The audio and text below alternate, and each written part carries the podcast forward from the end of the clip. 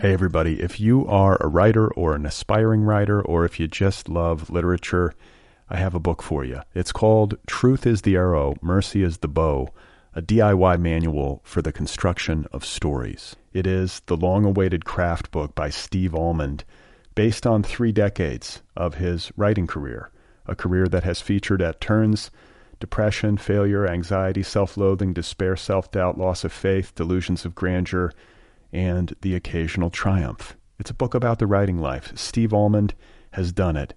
He has embraced it, the full catastrophe, and he has lived to tell about it. The Boston Globe says, quote, This isn't just a book about writing, it's a book about honesty. And Richard Russo calls it, quote, one of the best books on writing I've ever read. It's also the funniest by a country mile. Once again, it's called Truth is the Arrow, Mercy is the Bow, a DIY manual for the construction of stories by Steve Almond, available from Zando. Go get your copy right now, wherever you buy books. Hey, you guys, this is Brad Listi. I'm an avid reader. You know that. I'm constantly seeking to learn new things, to pack my head full of information, to gain insight into the books and characters that fascinate me, to meet writers, to talk to writers, to better appreciate my world the world that I live in, the world that you live in.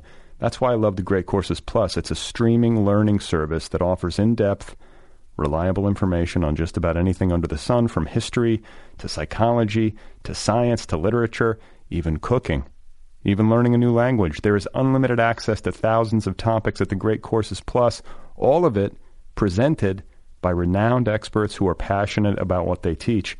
And best of all, it's user friendly. You can watch or listen entirely on your own schedule from wherever you are.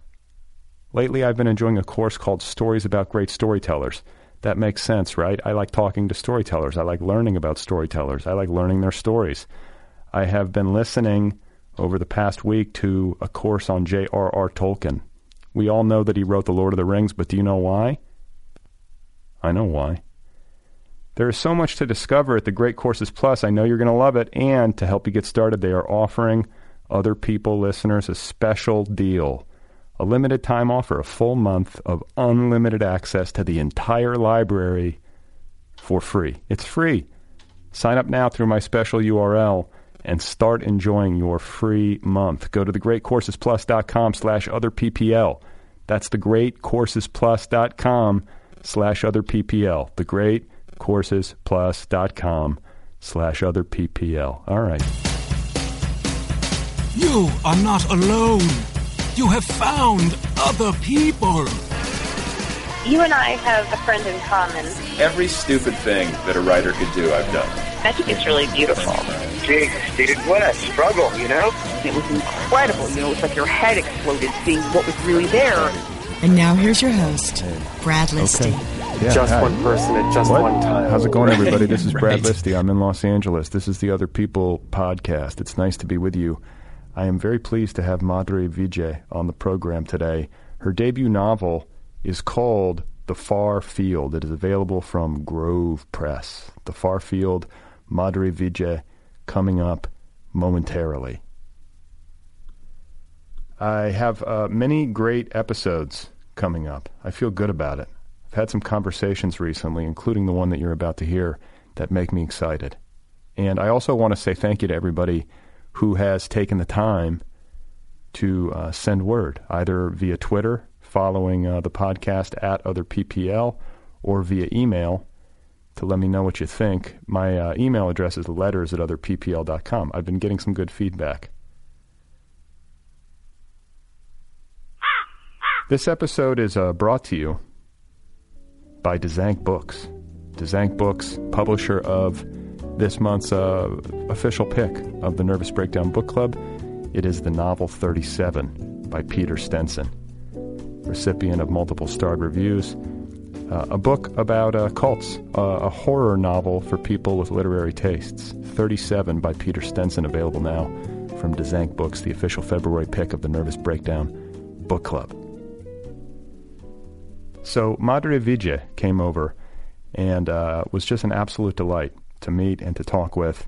Her debut novel is the kind of uh, debut that one hopes for when one is about to debut. It has been receiving great critical acclaim and uh, a lot of enthusiasm from the reading public. And I'm very pleased to have had the chance to catch her at this particular moment in her career, just as she is taking off. So here you go, ladies and gentlemen. This is my conversation with Madhuri Vijay, and her debut novel, One More Time, is called The Far Field. No, I began it uh, more than a year after I left.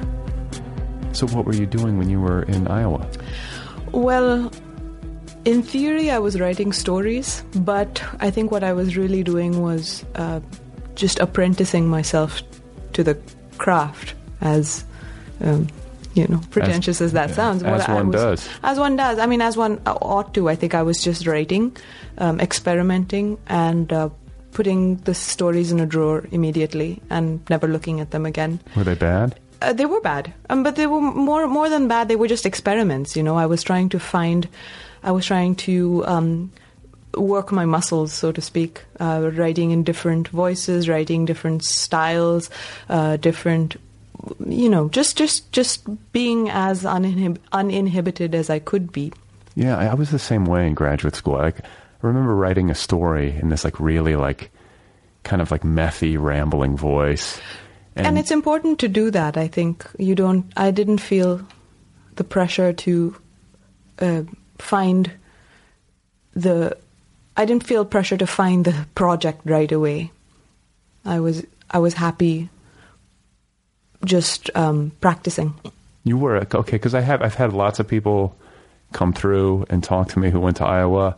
Some people loved it. Some people hated it. Sounds like you had a good experience. Yes, I think it was very useful for me. It taught me the things that I needed to be taught. Um, which were? Which were uh, the the patience that is required to do this work, uh, the the long periods of absolute blankness and um, despair. You know those kinds. Of I don't know what you're talking about. right. Well, see, you're you're far more talented than I am. Um, so those those things, those it was almost like a a test.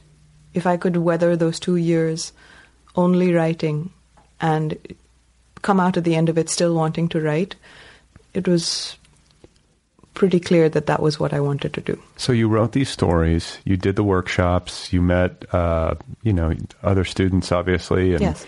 made writer writer friends. Was it comp- was the environment competitive in a way that you found off-putting? It doesn't sound like it. No, it wasn't. While I was there, the people that were there were very um, supportive of each other and uh, were really trying to understand what the other person was trying to do um, in his or her work. And so I never felt that my success came at the cost of anyone else's or that theirs came at the cost of mine. I really did not feel that way. And the truth is that there's always room for another book. Agreed. I mean, you know, it's not like there's some finite shelf space out there. Yes. Uh, so it's a little silly, I think. To, but then again, there's only so many authors that our culture can actually uh, really pay attention to. I mean, you know, there's only a small handful who actually get a big, huge readership. Yes, but I don't think anybody there or most people there were thinking in those terms. They were just trying to write the best fiction or nonfiction or poetry or whatever they were writing, the best version of it they could write. And I don't think anybody was thinking in terms of market share. Really? Well, maybe I'm being naive or wishful or nostalgic about it, but I don't really remember. Sure, I mean, people were aware of who was, you know, being who was popular in a given year or who got book. a big advance. Or... Yeah, sure. Um, but most of the people that w- were at Iowa while I was there were not, you know, sending books out. They were just working on individual stories, and somebody would get it placed in whichever journal, and that was cause for celebration.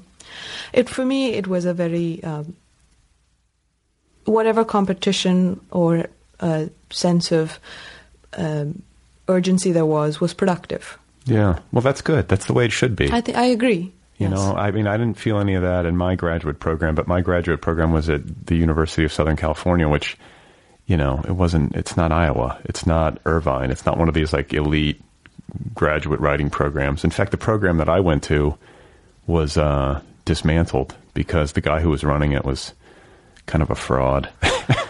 Well, um, I, I mean, elitism in those programs is a bit of a, a red herring. You, I mean, you either you do the work or you don't do the work, right? Uh, and the university is lucky in that it, it has the funding, which is more or less why it continues to to exist.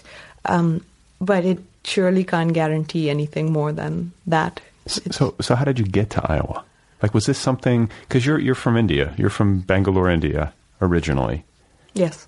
So, how do you go from um, you know being born in Bangalore, India, to being at the Iowa Writers Workshop? Was this something that you planned out? no, no, no, no. It was really a matter of several accidents, uh, and I'm still a bit shocked at the fact that I lived in Iowa for two years. I never thought that was a sentence I would be able to say to people.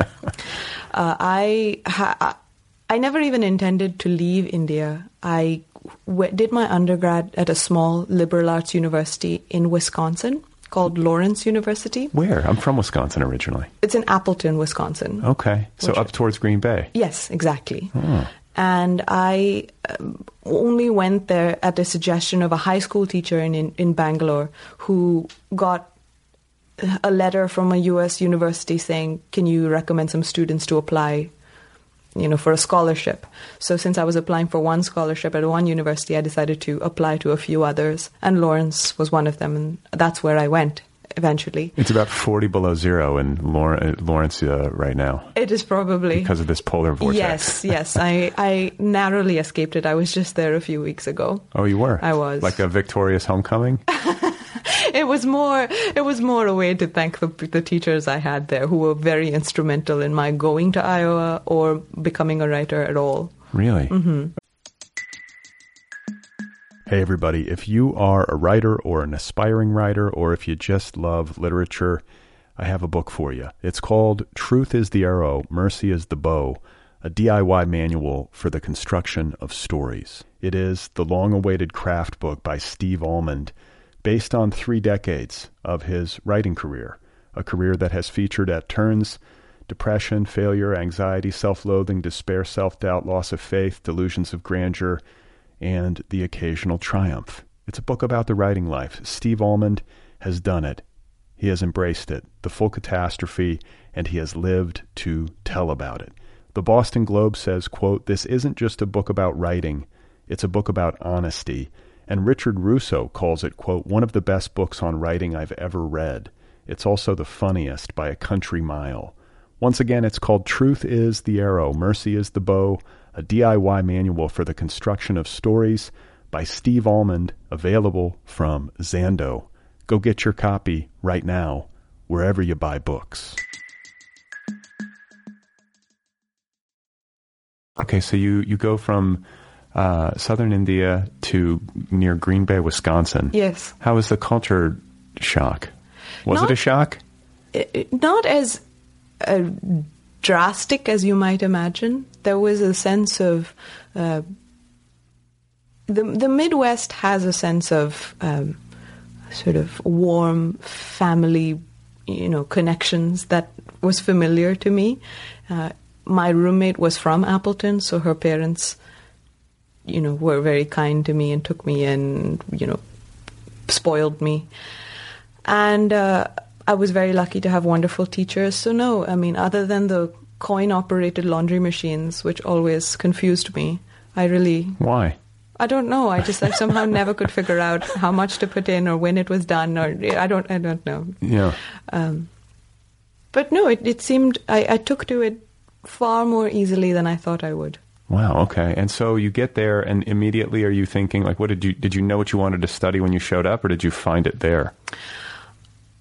I knew partly, and I found the rest of it. I had always intended to be an English major, simply because I love to read, and um, I discovered psychology there. I was a an English and psychology double major, and psychology was real was a result of serendipity. I took one class and then I took another, and then I just I was addicted. I, I really loved it. And I intended to, I never intended to be a writer, other than in my most secret heart.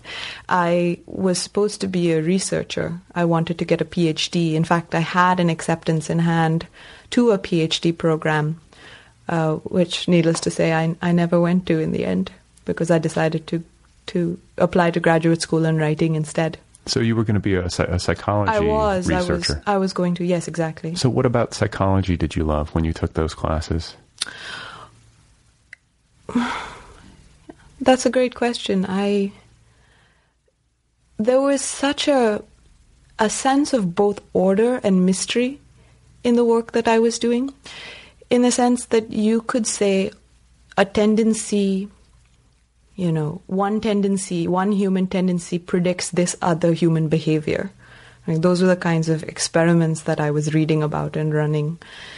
Um, you know, if you show this psychological trait, you are more likely to do that. So that there was a real sort of thrill in seeing those patterns. But then you always there was always more to learn and there were always more influences that you had to account for. And so the whole thing became this extraordinarily complex and interesting puzzle to which the answer would always remain elusive. Um, I think that's probably what I like about writing too, is the sense of pattern combined with sheer mystery. And just bottomless. Bottomless, exactly. You can chase it forever. See, but if I were taking psychology classes, I think I did take one. And it was always just like me trying to diagnose myself and like fix myself. Was there any of that? No. None of that. No. You seem way more well adjusted than I am. I was always like, what's wrong I just me? think that's a that's a Pandora's box I've not opened. There's still time. Next book. Um, so, okay, so then childhood in India. yes. Uh, you said you love books, so I'm imagining you were reading in, enthusiastically so from a young age? Yes. I read a lot all the time. There was a book in each of our bathrooms. I read What kind of book are we talking? Like like big time novel or just like light reading? honestly, I didn't really know what I was reading when I was a kid because no, I I just picked up whatever I found. I would go to the library almost every day. The books because I grew up in India and I was an English speaking child, you know, and a nice post colonial child, I read a lot of British books, Enid Blyton's and, and those kinds of things. Um, but I was also grew up at a time when a lot of American books were entering uh, the market. So I read all the Nancy Drews and the Hardy Boys and all of those things. But then I would also read just whatever I found, you know, the the Panchatantra comics or you know Archie. But to me, it was all the same. Like I had no conception of high art or low art or you know this is this is um, literary or this is not yeah, kids are wonderful that way. They don't make those distinctions. Exactly. I didn't. I had. I had no interest in who wrote the book, when the book was written, for whom the book was written, or what it was supposed to be meant for. To me, words on a page were just inherently interesting. So I would just pick up whatever I, whatever I could find. And your parents are were like were readers.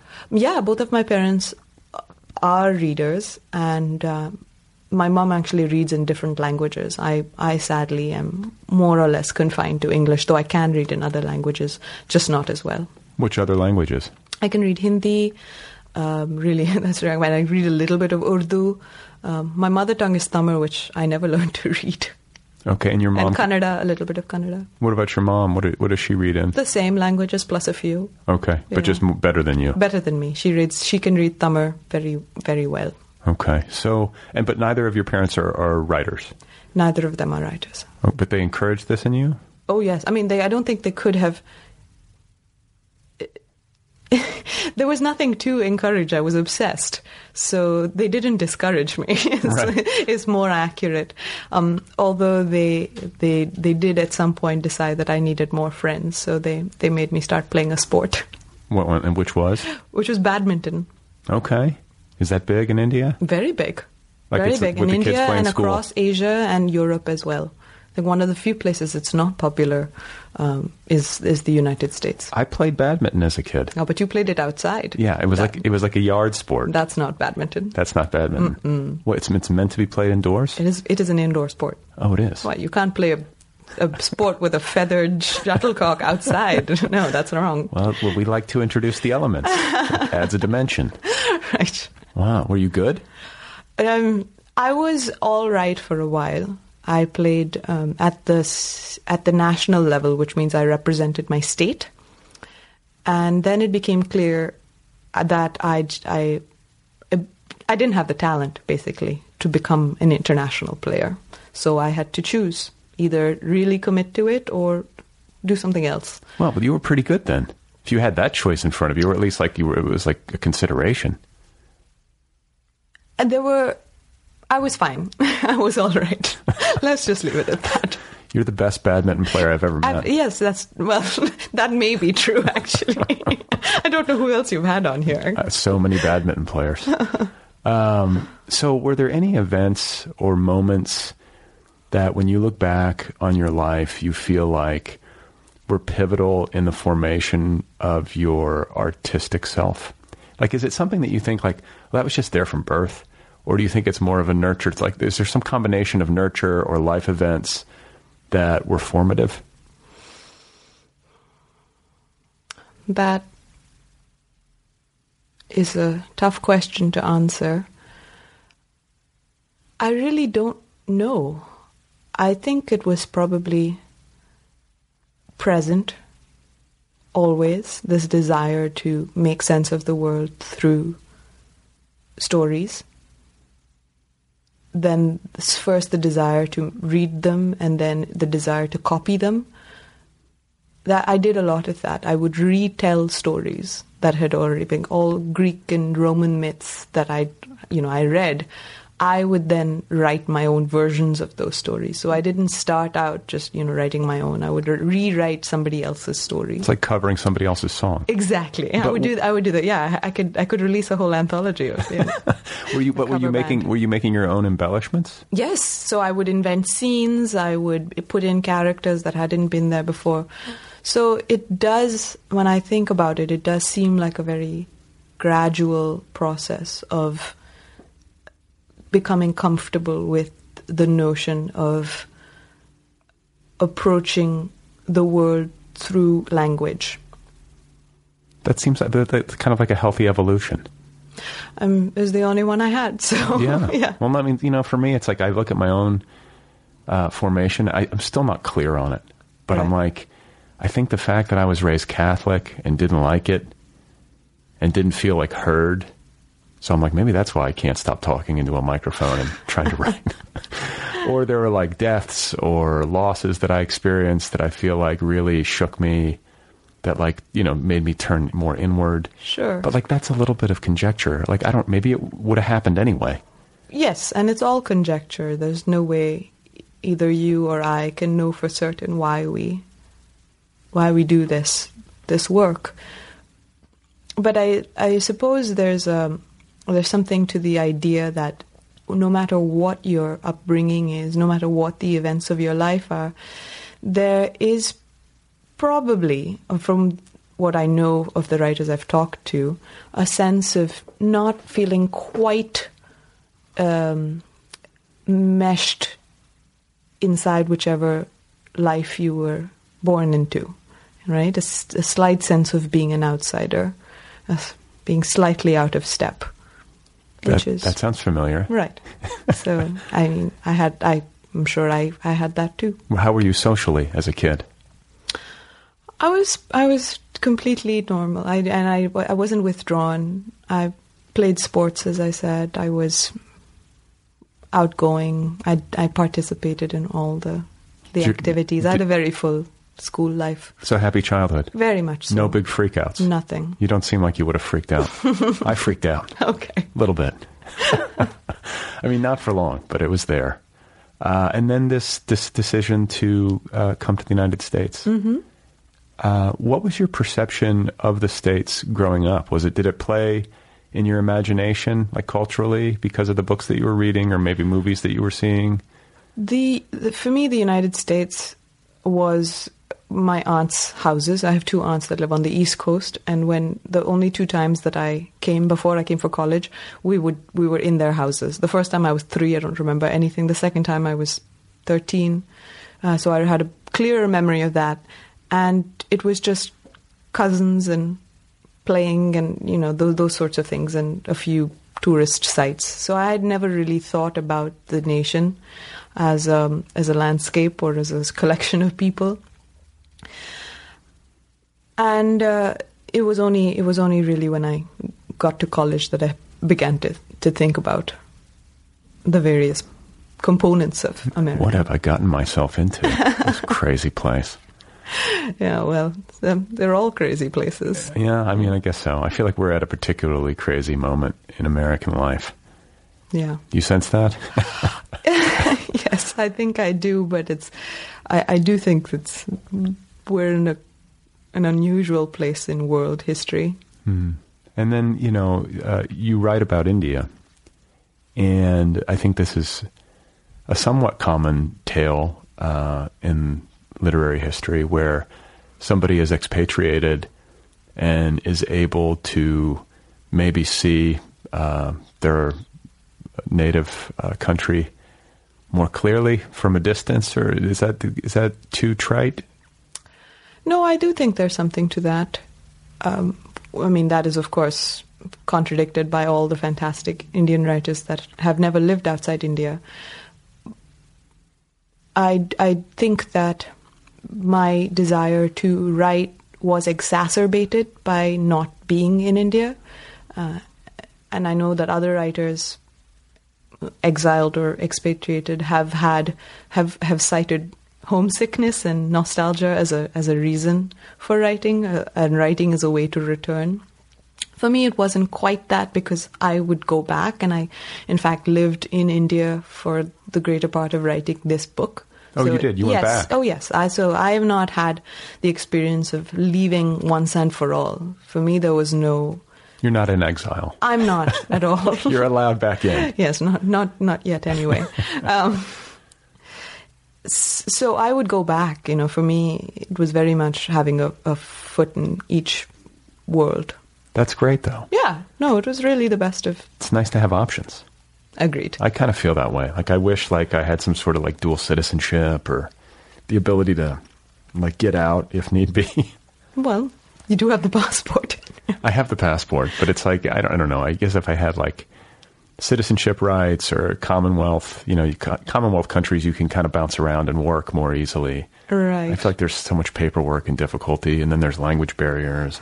Right. Well, I mean, as a person with an American passport, you are in far in a far better position than a person with an Indian passport. really? Yeah, you've Yes. got difficulties. Oh yes, just in terms of travel, it is Yeah. harder. Uh, so let's talk about this this period after Iowa. Okay. So you go through Iowa, you have this, you know, really positive experience. You, I think the biggest sounds like the biggest thing you learned is that you had the patience. Yes, Like you went through it, you did nothing but write for two years, and at the end of those two years, you still wanted to I still it. wanted to write. and that was kind of the test that you gave yourself, Yes, absolutely. and the results were clear. The results were positive. So then you get out, and you're like, okay, I got to write a novel. Yes. Well, I, yeah, I don't think I, I, I don't think it was so much I, I, I want to write a novel, but I, I wanted to write this book. Why? It, is, it was something that I had been thinking about for a while, and once I left Iowa, I felt emotionally, physically, psychologically ready to write it. And what's the what's the origin story? Like, where does the idea come from? Because like some writers, uh, you know, it's from the inside out. Other writers, it's from the outside in. Like you sound like I like I was uh, reading some interviews that you've done, and it doesn't sound like this is you. This isn't autofiction. Oh no, no, no, no. This is a, this is a complete creation. yes. But are you drawing from any kind of life experience or people you know in a in a relatively direct way, or is it mostly No, I'm not drawing. I'm on. The only thing I'm drawing on is my knowledge of the the setting. That's about it. But the the characters are pure fiction. And but why why this story? And like where where did the idea begin? I think that would be this uh, an answer as complicated as why did you become a writer? I don't know. I suspect that when, especially when you ask debut writers that question, their answer, or maybe I'm hoping this because I'm going to provide you a very vague answer, and I'm hoping I'm not the only one, that the book is in some way a product of their entire life up to that point. It is everything from all corners coming together. That's how it feels for me. I had, before I even got to Iowa, I had written a story, and I don't know why. I had written this story about a mother, a daughter, her daughter, and a man who visits from a distant state, the state of Jammu and Kashmir. And I didn't do anything, I didn't even think of that story for two years, more than two years. And then when I was thinking, when I was getting ready to leave Iowa, I began thinking of that story again. And what it would be like as a novel. But then I didn't really use that story. I just I began afresh. Not even thinking that that was the story that you were writing. No, in fact, I, I for a year I I wrote a, an entirely different novel that was vaguely connected to that story, but had had none of the same characters. And that story, that novel, well, it never became a novel because it was quite bad. I, I dumped it after a year, and then I went, and then I went back, really went back to the story, and I started with those those people, but very altered versions of them. Okay, so what's the was there an epiphany that brought you back in a concentrated way, or was it more just like, well, shit, this is all I got? yeah, it. I don't think it was an epiphany. I think. Um, yeah, if it was, what is the opposite of an epiphany? It was desperation. I think that brought me bra- back to the the the um, that original story. See, I like hearing this. Desperation. well, no, just but I mean, like it's always. I think it's always comforting, and it's probably comforting for many people listening to hear the circuitous paths that people take to the Oh. mountaintop in publishing, and how many false starts there are, and how many months and years are spent in the wilderness. It's not uncommon. Absolutely. It's and, part of it. and in my case, it was years. It was a long time. And even when I began this book and then I finished a draft, that wasn't. It wasn't. I didn't even. I didn't even send. I I went back and I did it again and again and again and again. Um, so it took a long time. So I also feel like a lot of times the thing that we wind up writing about that's successful, that really resonates on the page and reaches people and has publication success is the very thing that we tend to avoid in the drafting process. It's like the thing we just don't want to write about. And it's like, that's the thing you should be writing about. Right. Was there any of that? Yes, and it took a long time to understand what the thing was. Do you have a complicated relationship with your mother? I have to ask because the character. Doesn't everybody? I mean- no, I actually don't. No, the, the mother has nothing to do with my mother. That's interesting. Mm-hmm. See, I'm so self like self absorbed or whatever that like as a creative person, like it's all coming from in. Like Mm-hmm. you just created this mother character Yeah. who's like so rich and dimensional and com- uh, complicated, um, like sort of out of thin air. Was there anybody who was a basis? No, what I like to say is that uh, the mother is is the the mother says the kinds of things I would like to say, you know, but I can't say for fear You for can fear say of him on. You can say him on this show. this is your chance. I don't think so. I think that would be the quickest way to get me booted off the show. Uh, she is. She says whatever she thinks, no matter how rude or offensive or insulting. And there was there was a freedom in writing that kind of character in Yeah. a person who was absolutely unafraid of social consequences. You know, I had a, my grandmother was sort of that way, but she wasn't like uh, contentious. It wasn't rude. It was a little wacky, mm-hmm. but she didn't have a filter in a beautiful way. And I always found it to. It was a great relief to be around her. Exactly. And if I'm being honest, uh, like I love people with inappropriate senses of humor. And humor, you know, that's where you're sort of like pushing uh, pushing things Right. and coming up to the line and occasionally stepping over it. And like, I've always had a pretty um, freewheeling sense of humor. Like, I, I, I'm accepting of a lot of different kinds of humor, and I love being around people who are inappropriate. But I feel like it, like it's it, maybe I feel like it's I guess maybe it's always been like this, but in the age of the internet and social media, I feel much more hesitant to be like publicly jokey. I don't know. Do you do you get at what I'm saying? It's like it's kind of nice to be around people who just don't give a shit. Yeah. Um, and then I also find that sometimes you know it's not like a license to be mean that I'm trying to advocate for, you No, know, I think- hurtful. I think the kinds of humor that I like best is a humor that's that is based in language, that pl- is playful and plays around with language and you know turns everything slightly upside down. I do. I like that a lot. You like puns? No, I don't mean at the, such a basic level. I, I like. Yeah, I do. I mean, I do like puns, but I like puns. but I know what you mean. Yeah. Um, so you started writing this back in India. Yes. All right. So what prompted the move back? Were you just like, well, I'm done with graduate school. I'm going to just go back and what, like what was the calculation? Well, I moved back to India, but I wasn't living in Bangalore. I was living in a small village in the state of Jammu and Kashmir, and I was I was working as a volunteer there, and that was where I wrote it. And what prompted the move back was I thought, well, I want to write this novel. I should probably go live there. Because you, you knew that you wanted this setting to figure into it.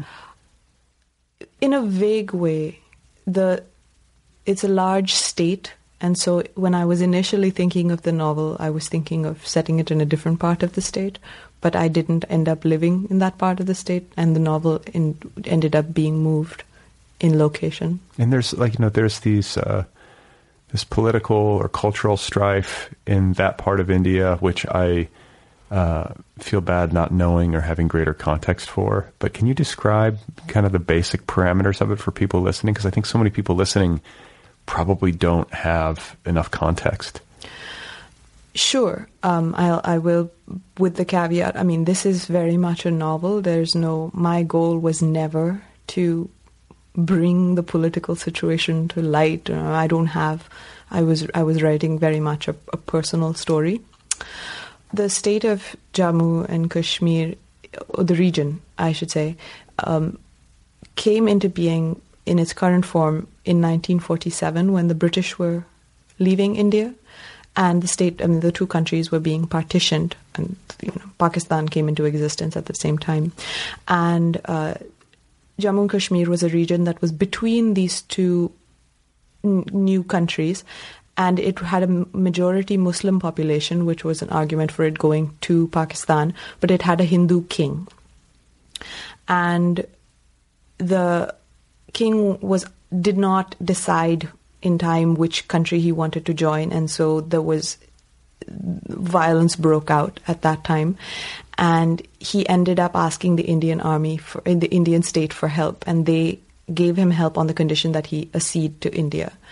So that is the sort of or- origin of the of this this sort of current iteration of the conflict. Um, but Kashmir has had a very, very long history, thousands of years, as ha- as has most of India and that that part of the world. So right now it is um, there. It, it's still a volatile region.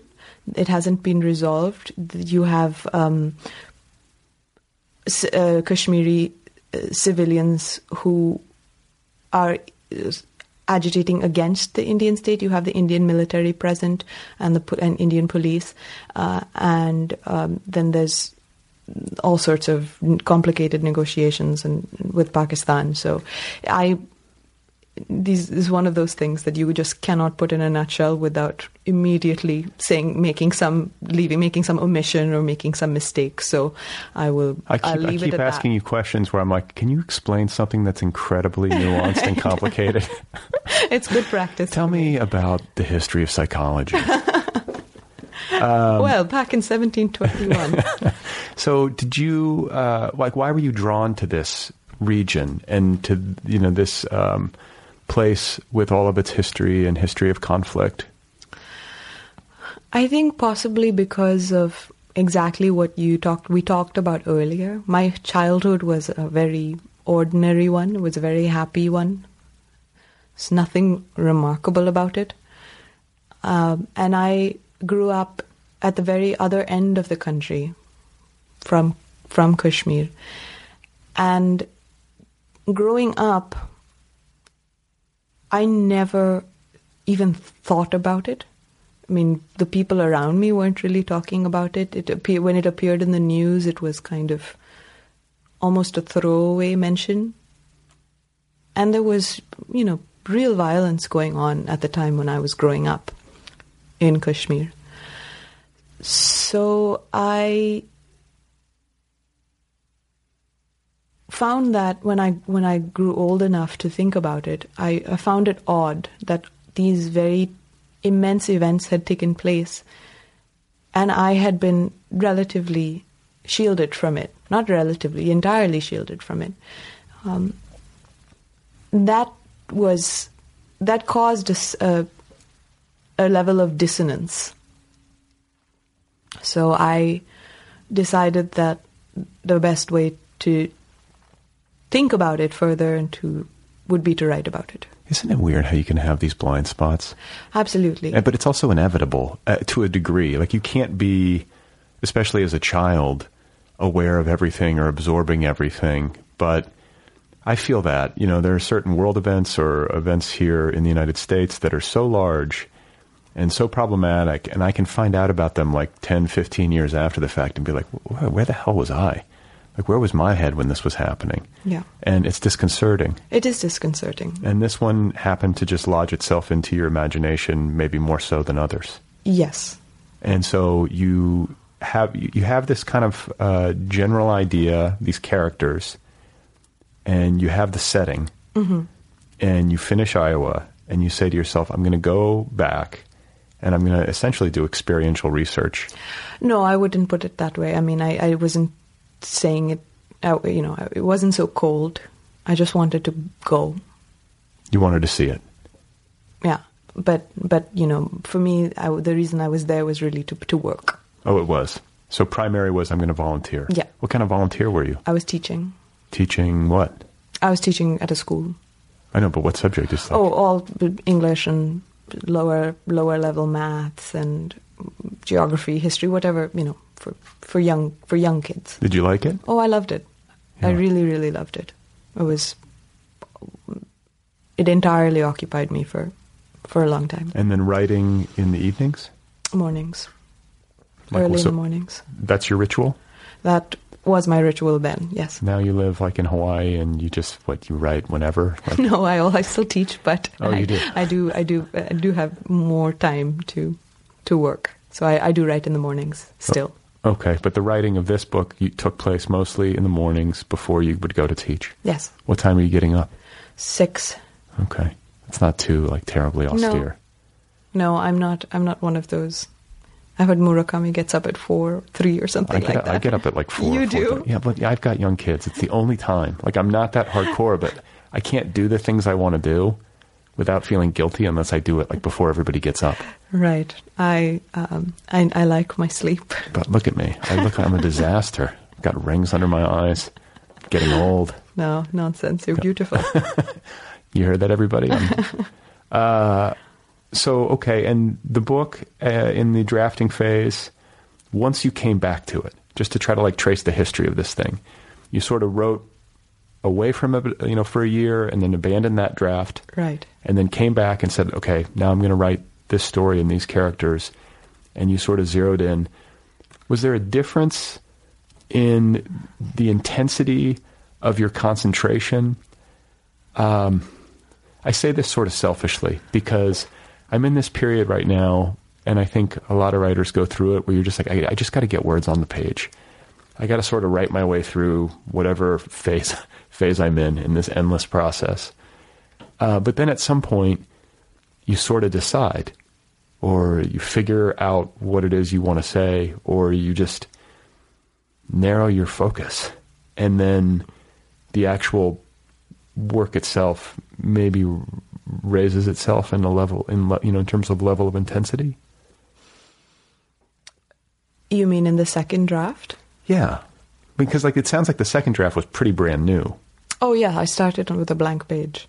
And I'm like, you know, not to be precious, but like there's this old like story and I don't I don't think it's apocryphal where like young Ernest Hemingway shows like his early stories to Gertrude Stein. Mm-hmm.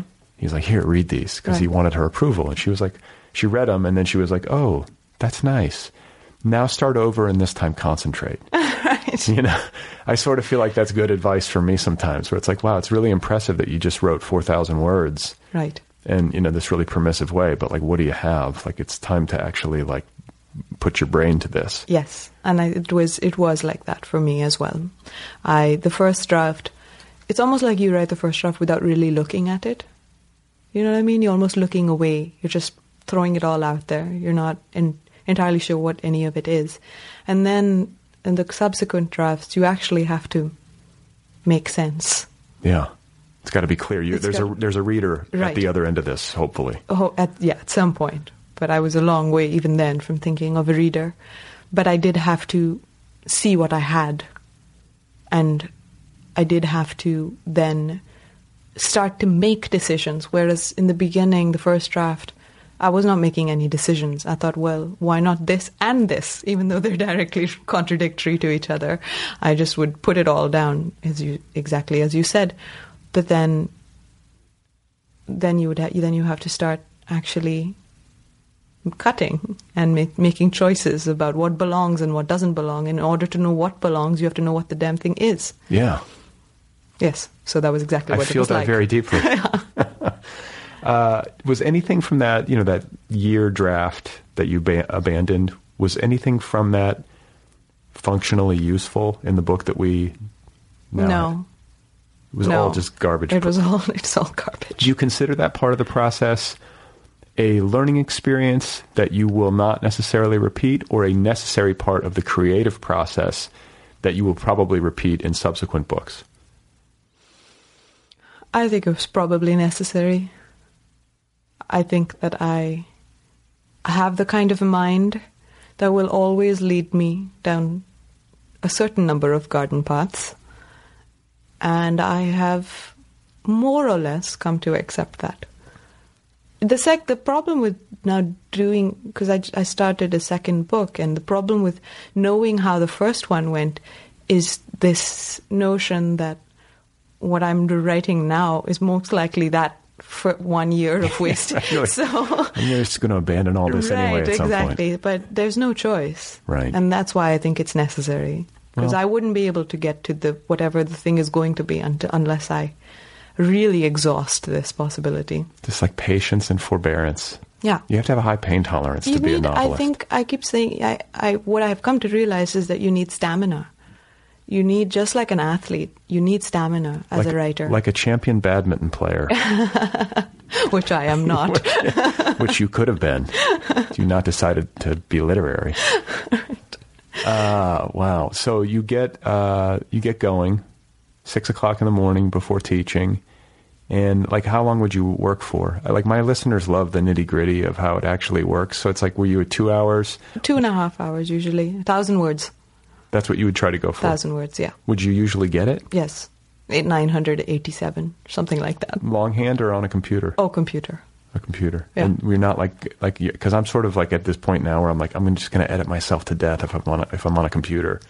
Would you allow yourself to to go? Would you, would you, you know? I guess it, I guess you did if you were getting the words. Yeah, well, I knew I, I didn't have much time.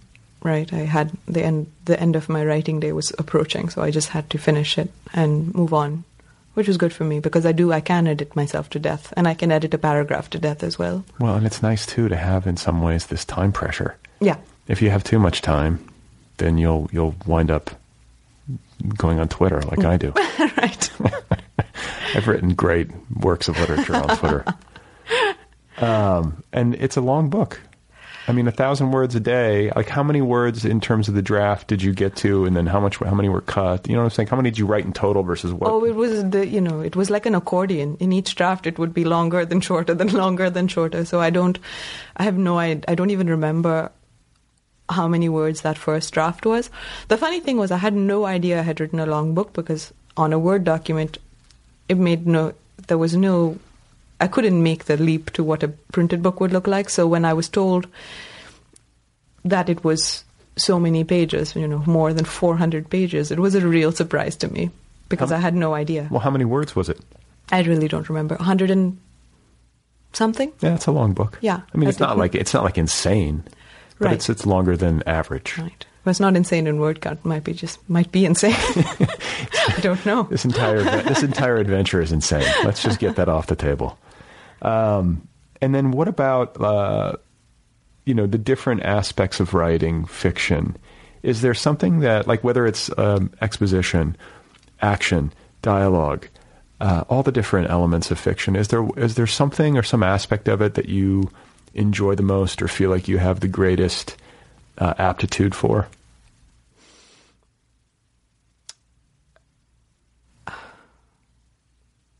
I I'm not entirely sure. I, I, I enjoy I enjoy writing scenes. I enjoy putting two people in a room or on a hillside and knowing that each of them wants something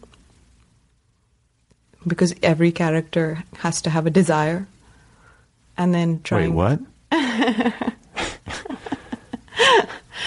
um I know I know I'm not I'm queen of the obvious here No, but, it's it's. It, I mean, honestly, it's like worth rem- even all these years later. It's nice to be reminded of fundamentals, like basics like that. You know, if a scene feels like it's lacking in energy or, or juice, it's usually because, character doesn't want something or it's not. Yeah, or doesn't want something badly enough, Right. it's not worth wanting. But Right. Yeah, and in the case of this novel, it was also the uh, character usually had a secret. So secret and desire usually made for a good fun scene. And I, I enjoy writing the scenes. I enjoy the way I enjoy writing little gestures that can change the the temperature of a scene, that can move the control from one character to another. Um, I like tracing how a character can feel like she is in control of the conversation, then all of a sudden it's gone out of her grip. Those sorts of subtle things I really enjoy doing. how much of the drafting process, um, where you're taking Shalini, am I pronouncing that right? Shalini. Shalini through um, you know her adventures.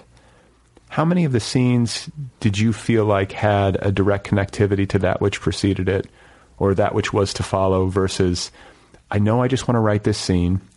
I can see it. I'm not exactly sure how it fits, or maybe even where it precisely goes. Like, what was it? You know what I'm saying? Like, how how much of it was I'll figure it out later, and how much of it was clear? It's probably 50 50. That's a good ratio. Yeah, it was worked for me. Uh, or rather, I had no choice. it was how I wrote it. Uh, I think there was there were a good number of scenes that I, I really had no idea what they were doing there, but I just wrote them anyway. And then there were, you know, about the same number of scenes that made a direct reference to the scene before. Yeah. Well, and and uh, in terms of like the hardest or the most challenging aspects of writing it, um, I think my instinct is always to think that the end is the hardest part because you've got to sort of make it all, you know, tie together, and you got to feel like you're leaving. Do you I feel have to make it tie together? well, but I mean, I just feel like you have to. It doesn't have to be tied with a bow, but you have to. A piece of rough twine? Yeah, piece of Okay. that's fine. Discarded shoelace. Just some some it, there there has to be uh, a degree of satisfaction and resolution for the reader, and that doesn't, like I said, it doesn't mean it has to end perfectly. We don't have to have this like clean, but it has to make sense. It has to. What's the old adage? It's like it's got to feel su- both surprising and inevitable. Right, inevitable, right. So it's like, did you struggle with that, or is that easy? None of it was easy. Okay, good. Not one single. Have I given the impression that any of it was easy? No. None of it That's was. what I like about you. Uh, no, I worked very, very hard on the ending. And I will be frank about the fact that I'm not sure if I got it right. I don't know. I I I, I think I provided the right um, what I think to be the right amount of resolution versus mystery, surprising yet inevitable. But you know that that was my judgment, and When did you know you were done? Did you have like was there a moment where you're like I mean I guess there always is, but do you remember it? when I was done with the first draft, Or just when you were done? when I was just done with the book, I think that was the point when my editor said, "You're not getting this back. You're done. You're done." yeah.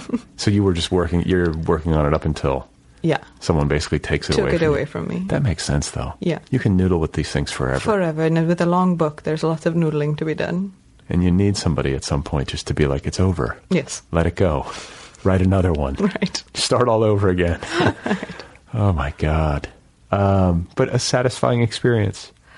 It couldn't have been better in retrospect, and all the work and the year, the all of that was, it all was necessary. It all make, has made a difference.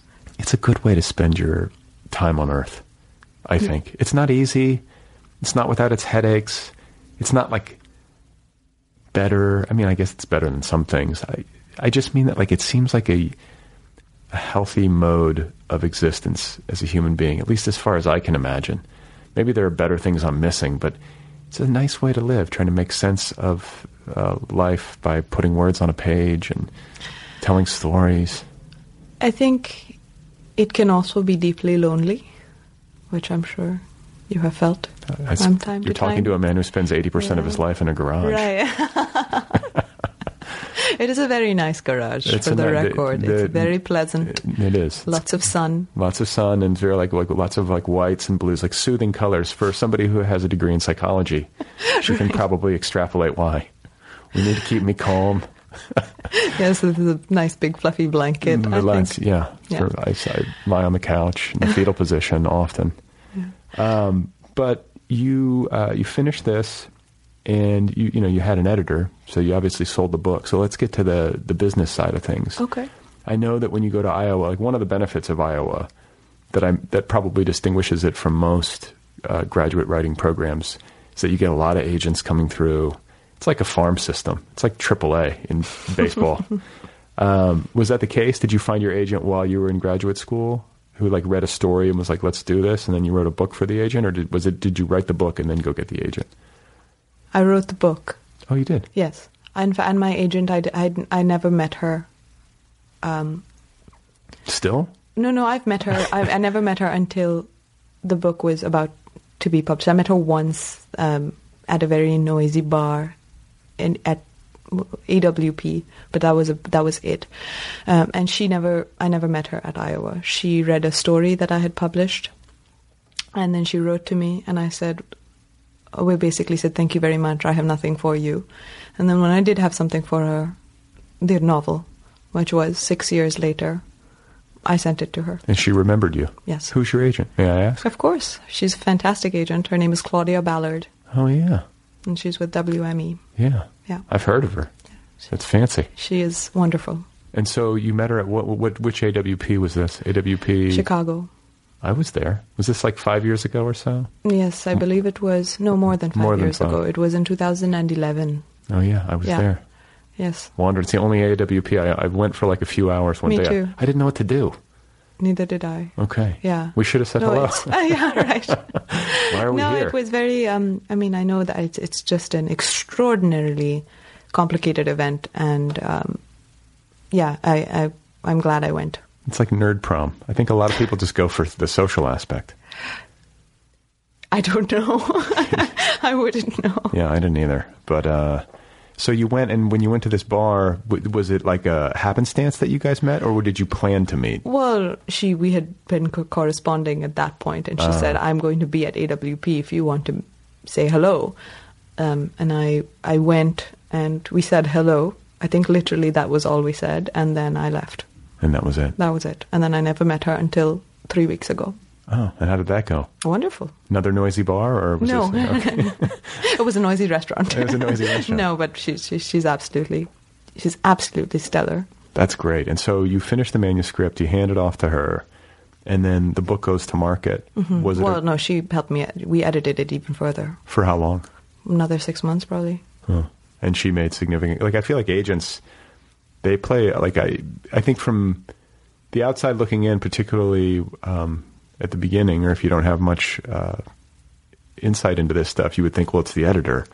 But the agent often has a strong editorial role in this process. Right. And I wouldn't have signed with her if I didn't trust her on a purely literary um, level. But I do. Based on her existing clients or the take that she had on your book having read it? Both. Both. Um, so, yeah, you have to be, I think you have to be in sync creatively. Yes. if they have some vision for your book that's totally at odds with yours, it's not going to work. Yes. Which they, which is as much to their detriment as it is to yours. And often they wouldn't. I mean, I don't think she would have wanted to work with me if she didn't see language and writing the same way I do. Did she like? Uh, sometimes it's like a, such a relief to work with somebody who like saves you from yourself.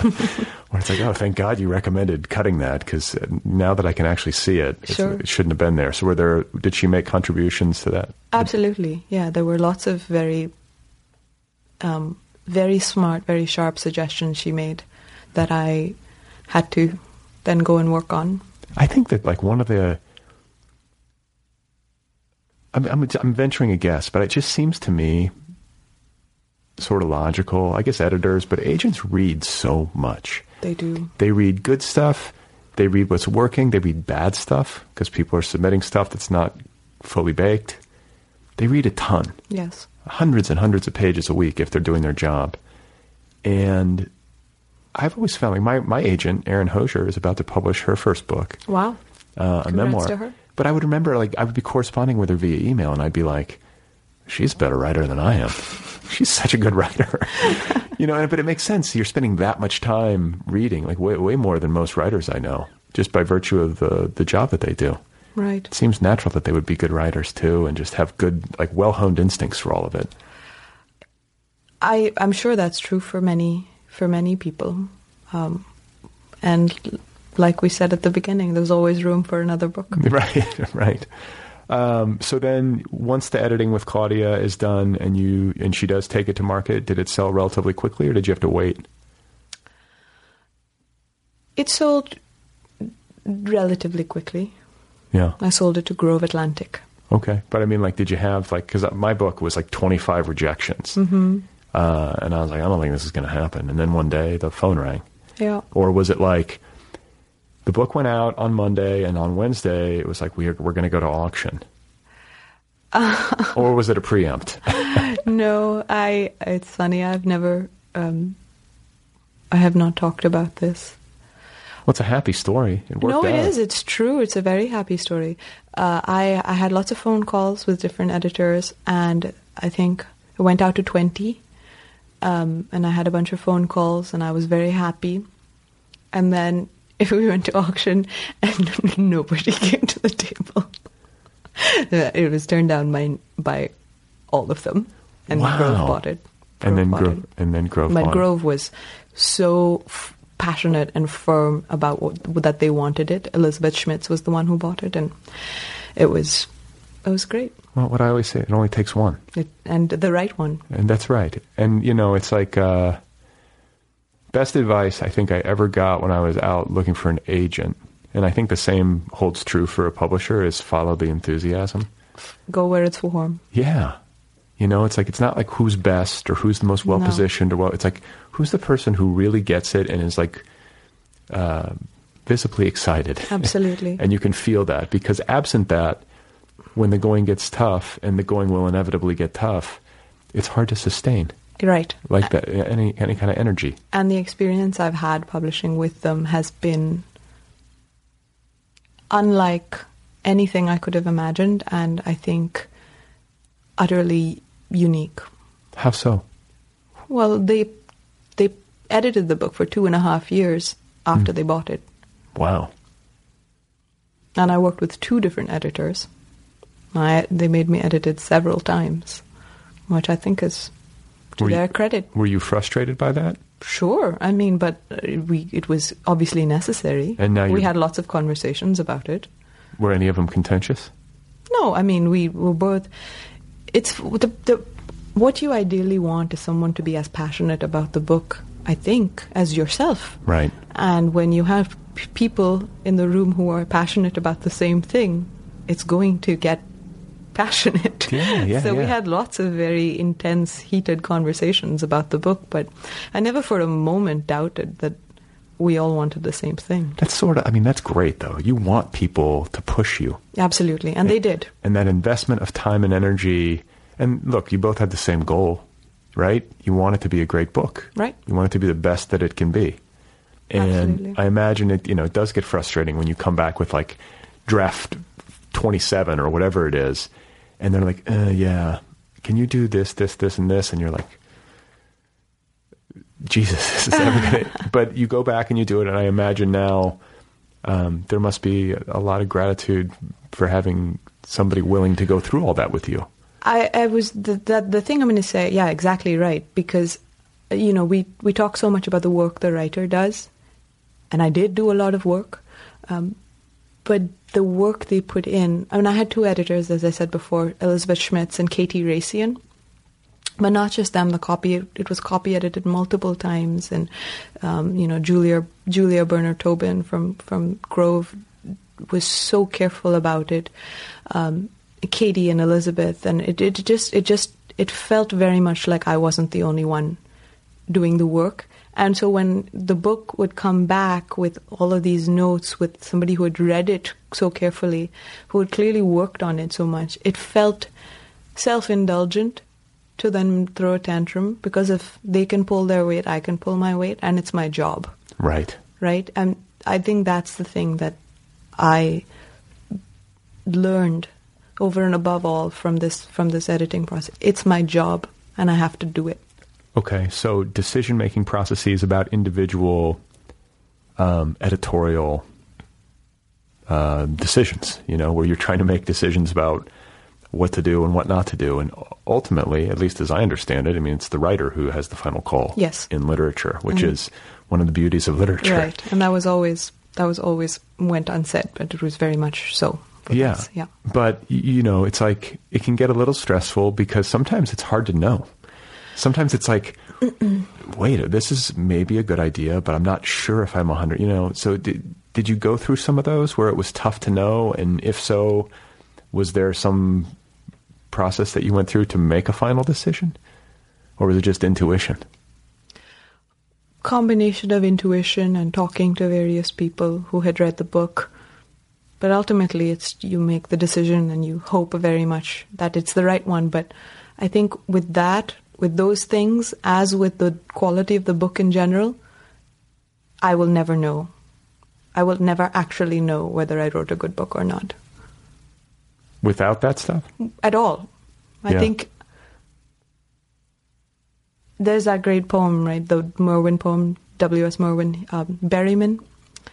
And I'm paraphrasing because I can never memorize poetry, but he asks John Berryman, uh, the, the speaker asks John Berryman, I think, how will I know if what I have written is any good? And Berryman replies, and of course, this is all a poem, and I'm just making it into an anecdote because I'm a fiction writer.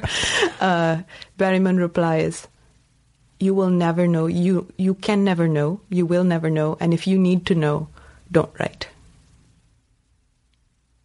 So I don't think anything you've written, you will never know if it's good, and anything I've written, I will never really know if it's good. But that's not why we do it.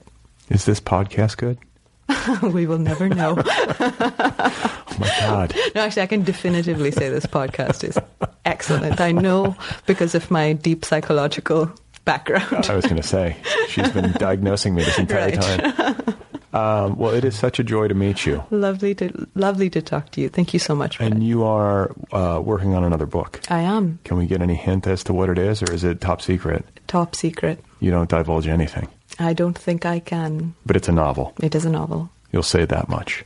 I will say that much. Can we at least know what phase you're in? Are you in this like messy early drafting phase? Very phase? much so. Deep in the messy early drafting. The reason I won't say anything um, is because I know that if I say it out loud, it's going to sound not as wonderful as it is in my head right now. It takes a long time to get to the point where you can just describe your book in a sentence or two. Exactly. And I think that the point that's the point where it's done and you can't change it. Right. Right. It's out of your hands. So you Well- might as well talk about it. Well, uh, I wish you well on that, and thank you once more for coming by. Thank you so much, Brad. Thank you for having me.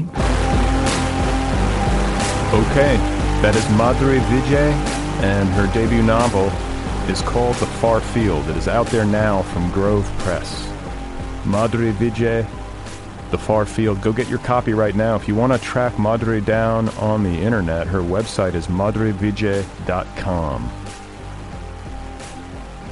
Thanks to Kill Rock Stars and the band Stereo Total as always for the theme song music. Thank you to Tiger in My Tank for the interstitial music. Thank you to Dzanc Books and the novel 37 by Peter Stenson for sponsoring today's episode. Thank you to the Great Courses Plus for sponsoring. Be sure to go to thegreatcoursesplus.com slash other PPL to get your free month. If you would like to write to me, the address once again is letters at otherppl.com. If you want to follow the show on Twitter, at otherppl is the handle. The show's official website is otherppl.com. Don't forget, the Other People podcast has its own official app. It is free. The Other People with Brad Listi app. It's free. Go get it.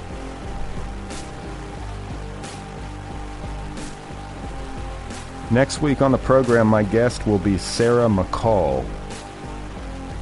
She just debuted with a memoir called Joy Enough, available from uh, Liveright. We had a really good time as well. Sarah McColl, author of the memoir Joy Enough, coming up next Wednesday.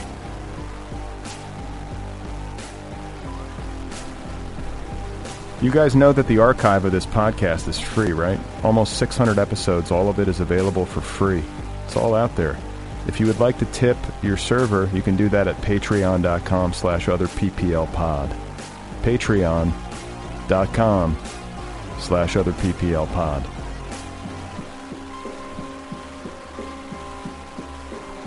Okay, I think that's it. I think we've done it. We've made a podcast, have we not? Be very nice to people today, especially people on the losing end of the cosmic arrangement.